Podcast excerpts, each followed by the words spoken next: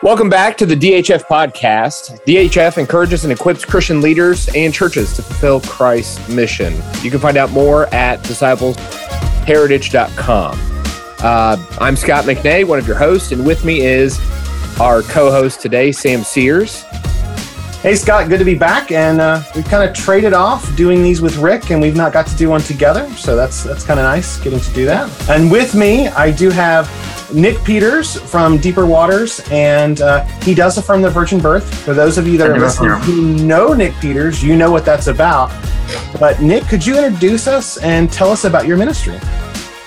Yeah, well, I'll explain what that's about first. Uh, several years ago, I was in a debate in the Unbelievable Facebook group with a friend of mine, and we were debating someone who said he was arguing, well, if Paul believed in the virgin birth, which I do affirm, how come he never mentioned it? And we were trying to explain that Paul's writings were more occasional letters. They were written to address situations in the church. They weren't meant to give a biography of Jesus or anything like that. And we made the point of saying, hey, you know, we got pastors in our churches and they affirm the virgin birth, which I do affirm, and they don't come out every single sermon and state that they affirm the virgin birth, which I do affirm. And to illustrate the point, we just kept saying, I affirm the virgin birth, which I do affirm, every single post in reply. And I just took it outside and it's caught on like wildfire. Several people that kind of run in our, our apologetics groups and circles, you know, they'll, they'll tag you, they'll, they'll you know respond to that in the facebook that's you know your facebook profile picture. And and that that's it's a running gag and it's it's good but it's a great point because people expect something from paul's letters or other copies other books in the bible yeah. that they weren't written to address. And that's good response yeah. to that. So could yeah. you tell us about your your website ministry? Yeah i'm at deeperwatersapologetics.com I have been doing apologetics for about two decades now, hmm. and uh, I I also have Asperger's. That gives me an interesting touch with apologetics, an interesting connection. I do a whole lot of issues related sexual ethics, New Testament, the existing of God. I, I try and cover some just about everything that I can, read nearly anything I can get my hands on as well. And I do have a Patreon. And for all who donate to my Patreon, I would say your donations will go help to help a struggling seminary student finish his education, namely myself. Hmm. I'm currently at New Orleans Baptist Theological Seminary, just moved down here, just started classes and I could really use your support. Mm. Absolutely, and we'll we'll include a link in our show notes. Mm-hmm. Um, how did you get started as a blogger? Well, I read Hugh Hewitt's book Blog several years ago, and when he pointed out how important it was and made the case for it, such as bloggers doing things, uh, the John Kerry election, John Kerry lost because of bloggers. Trent Lott was taken down because of bloggers. Bloggers did so much, and nowadays I think it's moving more more towards YouTubers, and I'm hoping to find someone who could work with me on YouTube some. But blogging is where it started, and I've been doing it faithfully for years now. Well, it sounds like a lot of the bloggers have moved over to Substack and are doing newsletters at this point. That yeah. seems to be kind of an interesting feature mm. that unfortunately costs money and I don't have enough to follow every Substack I'd love to. Got to kind of pick the top three and go with that. But yeah, it's interesting the way that form of media turns. I'll confess I'm not following Substack, so I, I'm, I did more uh, switching over to YouTube. Nick, even though that's not really the conversation that I wanted to have, you know, you did mention that you have Asperger's and that impacts the way you you see some things and, and gives you kind of a unique perspective. Do you want to maybe tell us how that's unique? Yeah, Asperger's, it's, I can refer to it as a kind of autism light. We tend to take things very, very literally, and social situations are something completely foreign to us. Uh, for instance, if I'm on campus, if someone comes up to me and asks, How are you? Mm. I know they're trying to be friendly for me, I'm thinking, I absolutely hate this question. I despise this question. Can we talk about something much more relevant than this? Especially since we're talking about divorce, because when you're in the midst of divorce, mm. you don't want to think about how you are. That brings us to what we asked you on today. You would had gone through kind of a public divorce with some blog posts, and yep. because I'm a, a pastor who's been divorced, uh, I know I joined the Facebook group that you'd started. I've read a lot of your articles. In fact, I read one today about anger and divorce. Yeah. You know, a lot of pastors are going through this now. A lot of Christian leaders are going through this now. And I would just kind of like to hear about your journey. And this isn't to mm. wallow in the pain that you've been through yeah. or the pain that I went through, but instead it's to try to help somebody who maybe isn't mm. as far along, but is on that same journey. Yeah, yeah. And I want to make sure also that I really don't want to speak ill of my ex wife in this regards. I even hate saying I have an ex wife now, but I don't want to speak mm. ill of her. I honestly pray for her well being every night. It doesn't mean I'm never tempted with anger mm. towards her. And it definitely doesn't mean I think she's innocent in what she did but it means I'm trying to have a proper attitude and not let thing about her dominate my life.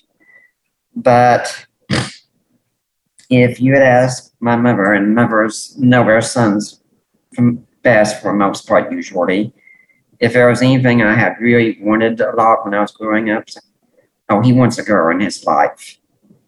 And that's absolutely true. I mean, I had my first crushes in elementary school.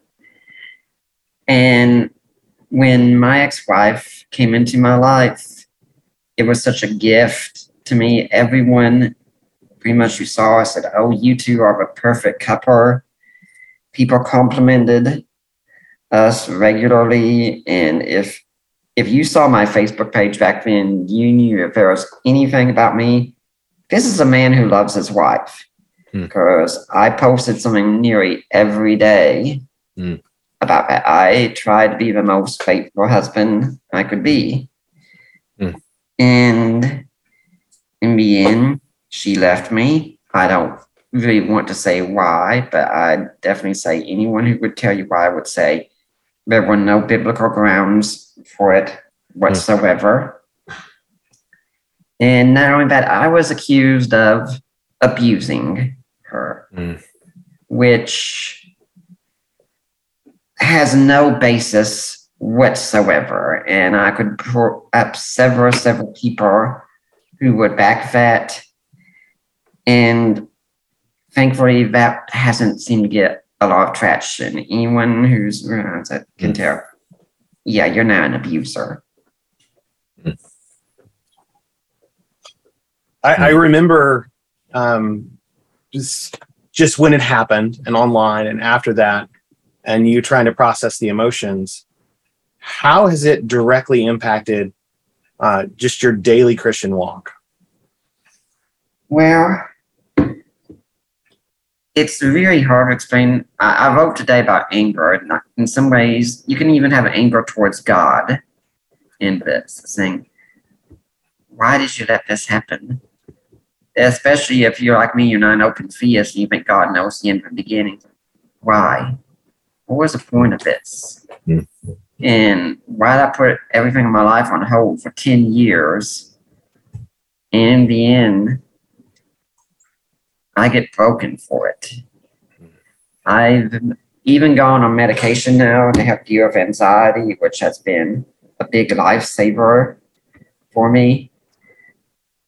And I, I know there were some times when I'd go to bed at night and I was living with my parents then, and sometimes before that, I'd have to take a Benadryl just to fall asleep at night. And every now and then, I'd be tempted to think, you know, you got that whole bottle right here. Mm. And for a brief second, I might think about it, but then I'd always think, no, can't do that. It's not the Christian way to do things. And I do want to live my life. I want to enjoy it. I don't want to be a victim forever. But my DC, leader divorce killer, did tell me that everyone who's gone through divorce thinks about that at some point. Mm. Divorce is really a kind of murder I've decided, because it takes, you know, the two become one flesh, where divorce kills one flesh. Hmm. And it's extremely hard for me when I go to bed at night. Sometimes I just feel lonely. And sometimes I can start sniffling just a little bit during the day because I'll think of something sad about it. And I usually pick up and move on, but that's how it's affected my Christian walk. It's affected me in many other ways, but that's how it's affected my Christian walk. I can really affirm what what you said because it As felt well as virgin birth, which I do affirm. Y- yes also the virgin birth but i i um i going through my divorce i also went through the death of my mom uh, and in, in a shocking amount of ways they were similar because it was life changing there was something i was saying goodbye to. It was kind of against my will. Um, i prayed about it and i got a no answer. And, and so i, I don't want to claim the same level of hurt as someone else or something like that or or you know if somebody has not gone through these things and they've gone through one and they're like oh no it's totally different but it, for me going through both i could connect with that Mm. and it's as we're walking in christ to go through something like that Mhm. it's sometimes hard to go what's going on and we're the ones that are supposed to have all the answers and be ministering to other people right Mm-hmm. Yep. And for me right now also, I mean, I'm going to be out there and be dating again and meet someone again, but also I know it's there's a lot more hesitancy on my part in my interactions with people. I'm much less trusting of people now, I think, than I used to be. Hmm. I want to, but you know, I had this person who made a promise to me before God and man and broke it. And I, I also tell myself, you know, I realize I'm not the only one that she broke a promise to. She broke a promise to God as well. And that scares me sometimes when I think about it. I honestly don't know how she's doing right now. All I know is uh, that I, that from my gather, she's okay. That's all that I care about. Hmm. But it it stings every single day. I'm here at the seminary, and yesterday we had a big convocation meeting, which is fine. And there was my first day of classes. And what happens in convocation? We introduce the new professors who are here. And what happens in classes? The professors introduce themselves, and inevitably, what happens? Pictures of families. Hmm. And I'm not telling them don't do that. That would be ridiculous. But I will say, every single time I saw that, it kind of stung a bit because I'm thinking, that's what I want. speaking of, of college, how have other Christians come around and helped you, or unfortunately, maybe in some cases, made things more difficult?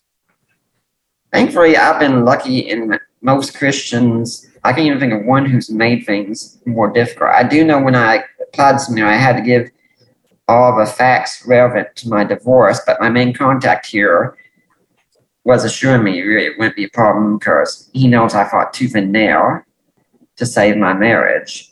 Hmm. And thankfully, the church that I attended in Knoxville before I moved here was very friendly to me about the situation. My divorce care leader was a Sunday school teacher, and the church sponsored the divorce care group. And I, I attended church here. I'm hoping to be a pastor intern here, and I've already told a pastor he knows that I'm divorced. Here's the situation. At the same time, though, I am kind of hesitant to share in many cases. I mean, I, what I wrote there is imagine going out on a girl and she a date with a girl and she doesn't really know me and I say I'm divorced and then I also say oh I was accused of being abusive Mhm. and she goes around thinking this guy seems like a nice guy but what if it's true what if behind closed doors he really is abusive I mean think about Ravi Zacharias for instance he lived a double life for so long Mhm. now, I'm not living that, but no one else can really know that for sure. You know, uh, it's interesting that you brought up Ravi Zacharias. I'm kind of glad that that happened after my divorce because there was that going into, you know, even though I wasn't accused of that, I was accused of being mean or or whatever. And and you know, there's just all kinds of nastiness um, that gets said or spread. And, and I, I was talking to um, my mentor about after Ravi had happened and just just general temptations people face. Like, yeah, I want to make sure that I'm not that guy. Like, Yeah. what Mm. what guards can I put in place to make sure I'm not that guy? Mm. Um, even though Yeah. I, I don't feel like I'm that guy, but I know the depravity that I have, and I just I want to be safe and sure. And I'm very thankful that I, I I do have a wife now, but I can remember the temptations I faced as a single man Oh yeah. between those two things, between the, the two marriages, and that was a challenge to endure. Oh yes. Mm. Yeah. When when I was walking back from class yesterday, I did wind up talking with a girl who just walked up next to me. Um, I think she was married, but I'm not sure because I thought I saw a ring on her hand. But then I we were going ways, and I was just asked, "Where are you going?" She said, "Oh, I'm going to my car. Do you need a lift back to your place?" And I said, "I really can't because I'm not going to be alone with a woman who I'm not dating or married to or his family. I can't risk that. I've got a friend got me a, a Legend of Zelda doormat that I had requested. It, it, it's most ironic. It says you need the boss key to enter right here, and he says, "What's going to happen though if you bring a girl to your apartment and she sees that?" And I said, "I'm not bringing a girl to my apartment." Hmm. Even if you've been dating a long time, just yeah, I'm not bringing a girl to my apartment, and I'm not going to hers either. Hmm. I know the temptations are to wear. Mhm. And one of my first signs I usually say that someone is going to fall to a temptation is that they think they can't fall to that temptation. Absolutely. Mm. So, Nick, if you don't mind me asking, I forget how old are you? I'm going to turn next month. My age will be the meet the answer to li- the meaning of life, the universe, and everything. Ah, 42. All right. Yep. Um, I I think when I was a young man, I thought some of those temptations would go away as I got older, and then uh, and learned that you know even pastors still have to make sure that they're being pure and focusing their thoughts Yeah. and surrender themselves before God and Mhm. and catch themselves taking every thought captive and going, oh, wait, wait, wait what's that in there? Well, maybe maybe it doesn't happen as often, but it still happens. Yeah. And I, I'm thankful. For this isn't just because I'm so awesome or anything. I'm not. But I'm thankful I've been one of those lucky guys. Maybe it's because of the Asperger's. I've never struggled with pornography. Hmm. Never. But there have been times of temptation since being married, since being divorced. Because that is something that you miss, especially if you're a guy. And that that's something that, that drives you crazy if you're a man. But I know that this is not the right way to deal with that desire. is there maybe i don't know if there is any other divorced or currently single uh, ministers out there or, or church servants or church leaders who might be listening to us is there any specific advice that you would give them in their time of singleness Uh, work on yourself. Don't rush into a relationship at all. Don't put yourself in a place of unneeded temptation. Watch the way you are with the women in your life. Our seminary president, Jamie Dew, said, treat every girl on campus like their family to a certain extent. Yeah, and then generally I understand what he's saying. Naturally, though, if you're dating someone, you're not going to treat them exactly like their family. But I understand, I think we all understand what he's saying. Never, ever, ever use pornography. Hmm. And if you are divorced, get into divorce care as soon as you can. That was absolutely essential for me. I attended it for a year. And when I moved here, my divorce care leader came with me to help carry all my stuff he went back. And I told him, I don't think I'm going to join another divorce care group where I'm down here now. And he said, I think you've done enough right now that you're now path of you're ready to help others here. Hmm. Well, it's great that you were able to to lean into others. I know. Yeah. Uh, on the not as positive side, uh, you mentioned school, and I know both of us have talked a little bit about having to explain lots of questions and yeah.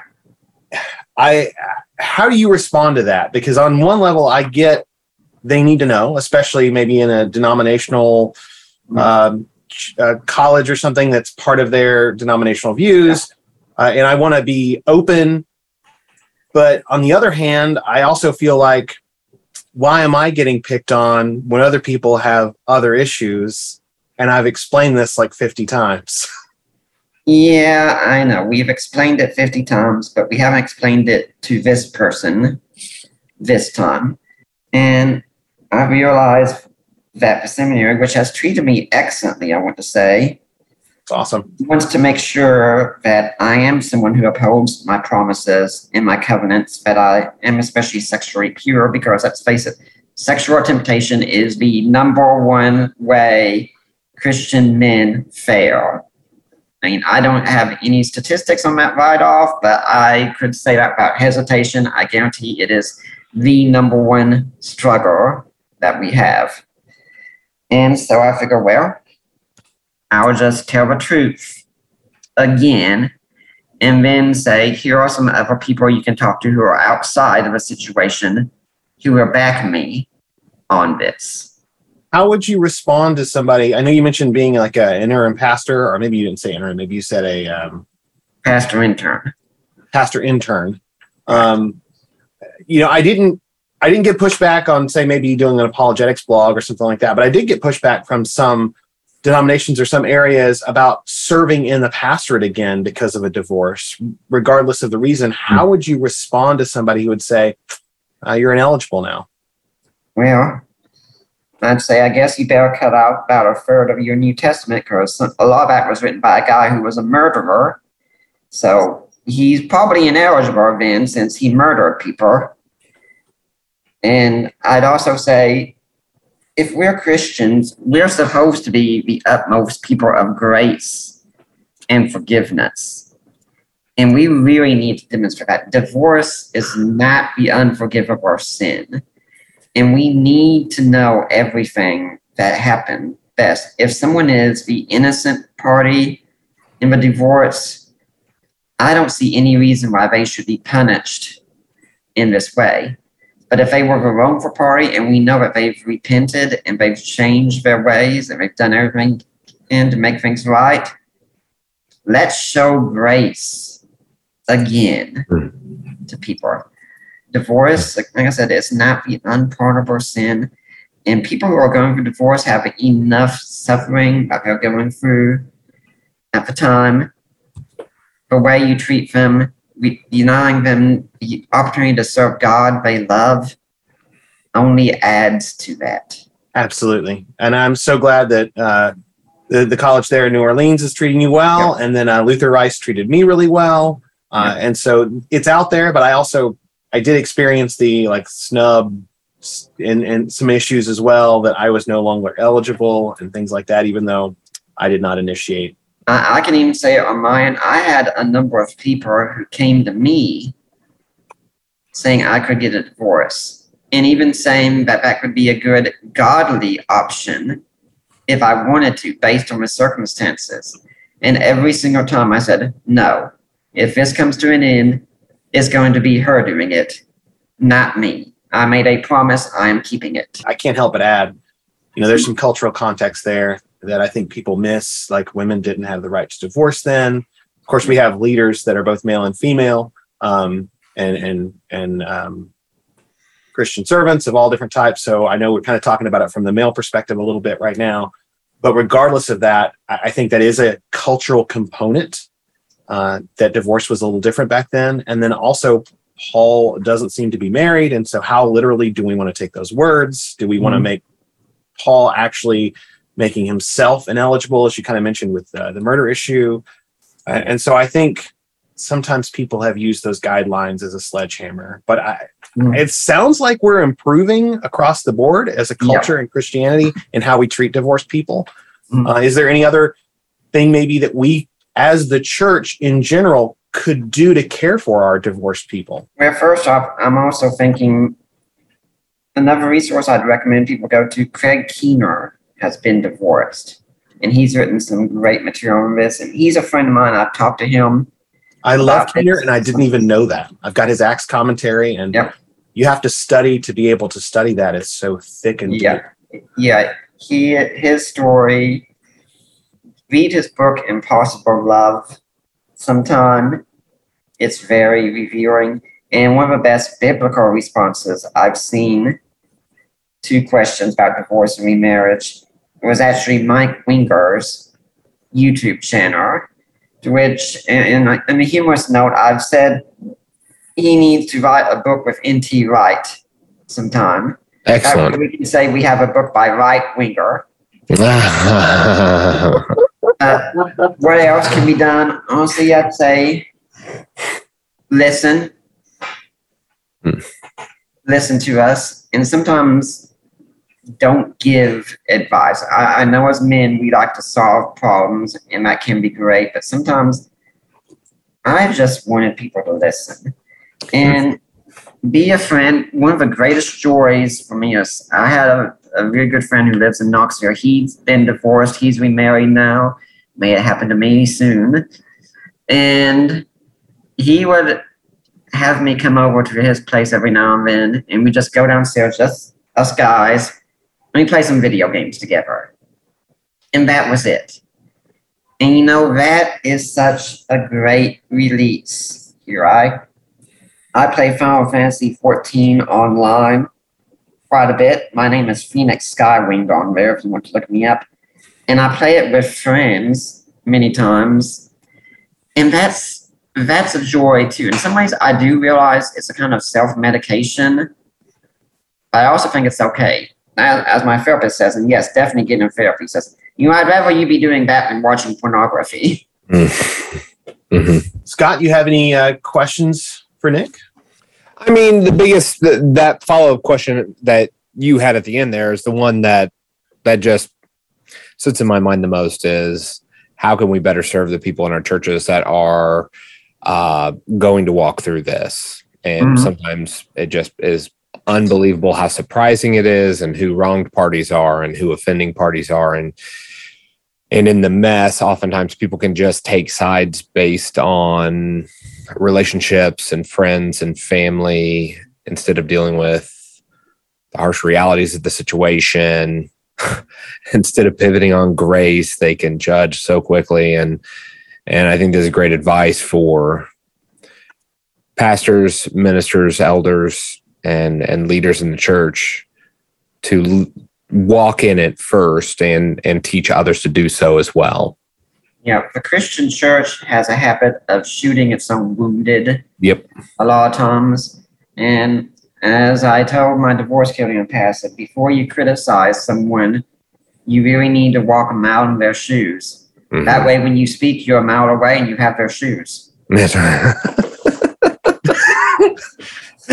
And if anyone listens, That's a Jack Handey, isn't it? I don't remember. Saturday Night Live Jack Handey, I'm pretty sure. Yeah, I love- I, heard it years ago, and I just hold on to things like that. Oh yeah, absolutely. and uh, obviously we'll include in the show notes if if you're going through something, maybe you can uh, look at Nick's blogs on the issues. Oh, yeah. uh, then maybe they'll be a blessing to you. Uh, and there's also contact information there, I believe, on the blog. And then there's because I, I'm a pastor who's been through this. If you're going through this, you feel free to reach out to the DHF Yeah. podcast, and we Yeah. can. They'll find a way to hook you up to me, or I'm pretty easy to get a hold of, anyways.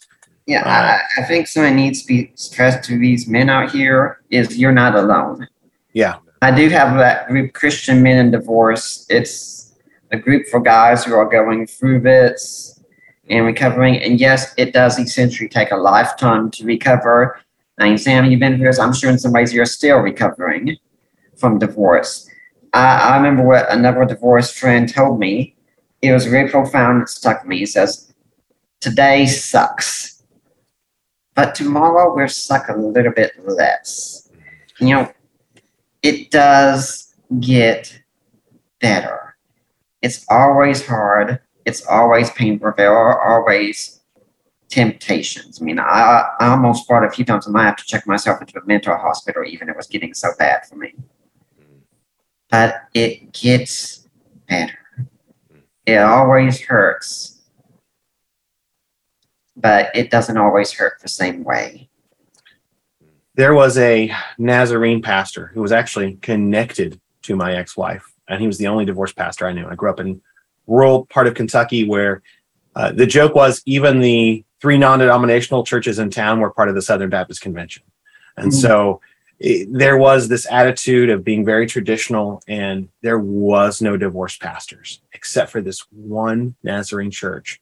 And so I called him up, and he walked walked me through his story uh, just a little bit and then just i just want to listen and i got to spill my guts and he he kind of knew the other family and everything and he didn't say anything judgmental and he just said you know this happened to me a long time ago. He gave me just a little bit more detail and i'm still here and god's still in control. You're not alone and just knowing that hey god used somebody else real and tangible that i've seen that went through this and they recovered was mm-hmm. the encouragement i needed to keep moving yep. forward. Because i thought it was the end of the world. It was my biggest fear. Yeah. I, I often said before this happened that i would rather have my whole library burned to the ground than to lose my my wife. I still agree with that. Mm that way. There's no doubt to me that this has been the most painful thing I've ever gone through in my life. Mm. Well, I'm I'm thankful God's still at work in you, and uh, you know maybe as we close, could you just give us a pitch for why pastors sh- should check out your apologetics blog and the need for uh, I love the name Deeper Waters, by the way, because I, I serve at a church called The Fountain. So, like, I'm all about yeah. you know those living water metaphors, things like that. But uh, how why do pastors need to dig in to apologetics as well? Okay, my blog is called Deeper Waters because I think too often with Christianity we're pretty much staying on the shallow end of a deep ocean. Mm-hmm. Our sermons are pretty much self-help lectures that you can get anywhere else, and most Christians do not have a clue about what they believe and why they believe. We have Christians who have their charts and graphs lined out for how the end times are going to play out, but they don't have a clue about the doctrine of the Trinity. There's a big problem with that, and it's especially hitting our young people who are going off to college and hearing all this stuff. And heck, now they're hearing it in middle school and high school. I mean, look what has happened in Florida with supposed don't say gay bill I mean, the things that we used to think were unthinkable 20 years ago, they're now seen as the norm. I was shocked when we got to the point that I had to defend that marriage is between a man and a woman. Now I have to defend that a man is a man and a woman is a woman. That's how bizarre we are going with the whole woke thing. And issues of sexuality, I think, are right at the core of this. Mm-hmm. One of the worst things that ever happened in our country was the sexual revolution. No doubt about it. That could be the worst that happened because of all the major long term effects on society. I mean, we've been able to build back after wars and things like that. No, our culture is still experiencing the moral decline of the sexual revolution. And, and I, I tell people in youth ministry, like, you're offering kids pizza and laser tag and things like this, which is fine in itself. And what's the other side offering them? Um, sex, drugs, beer parties. Guess which one is going to win out for most people in the end? Hmm. If Christians would be Christians, we could change our entire country around. My ex-father-in-law and I before the uh, 2016 election. We were out once together at a subway getting some lunch, and he honestly asked me, "Nick, what do you think it's going to take to change our country?" And I said, "Look, America doesn't the gospel doesn't need America, but America needs the gospel. What where it will take is for the church to be the church, to follow the Great Commission, for Christians to be Christians. And if we don't know what we believe and why we believe it, we will not be Christians. We have people who know more about their favorite sports teams than they do about Christianity. And guess which one they claim is most important in their lives? Look, I'm I'm like many of you guys out there. I like to have some time to do my own things. I play my games regularly. I like to watch some TV, but I also try and take my faith seriously and study it and know what I believe and why about it. And with our marriage culture here, obviously, um, one of the best things we can invest in is know what marriage is and why it matters. God hates divorce. So do I. I hate it entirely, especially when who's gone through it. But if our culture is dropping the ball on marriage, it's because we dropped it first.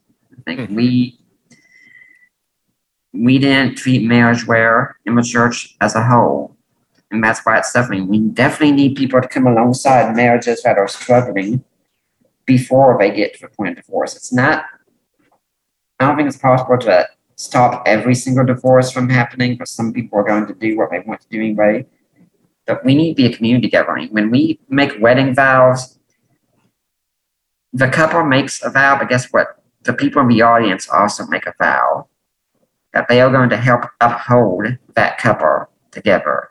And we need to do that. Mm. No, that's just part of why all of this is so important. And uh, but I definitely still want to stress, guys, you're not alone. Please get help, get connected with divorce care. And if you are seriously, seriously wrestling with any issues of self harm, definitely get help. I mean, it, I'm saying right now, this might sound bizarre, but I've watched I watch gaming videos a lot on YouTube, and one of my favorite things is when I watch uh, What Culture Gaming. Guy named Jules who does some of his videos on there. But you've seen him. But every single video, he ends with a bit of encouragement, saying, "You know, we've talked about major bosses in video games. If there are bosses you're fighting in your own life, and you need to get some support." And whenever I know it's going to be some cheesy little sentimental thing in but I always watch those little clips. And it's a strange thing. Even something like that gives me a little bit of support. I remember first time I heard, I thought, wow, this is incredible. I wish more people would say something like this. Those little bits of support really do help. Awesome. Well, Nick, I thank you for just bearing your heart out and and sharing with us. Mm-hmm. Mm-hmm. And I do affirm the virgin verification one yes, that's right. As do I. I affirm the virgin Absolutely, me too. Thanks for listening to this episode of the DHF podcast. Please like and subscribe wherever you listen to the podcast. And uh, we appreciate it when you share the content out there. You can always connect with us over at disciplesheritage.com or at uh, Instagram, which uh, the handle is at Disciple Heritage and uh, we're over at face on Facebook at Disciple Heritage Fellowship. Uh, thanks for listening today. We appreciate it.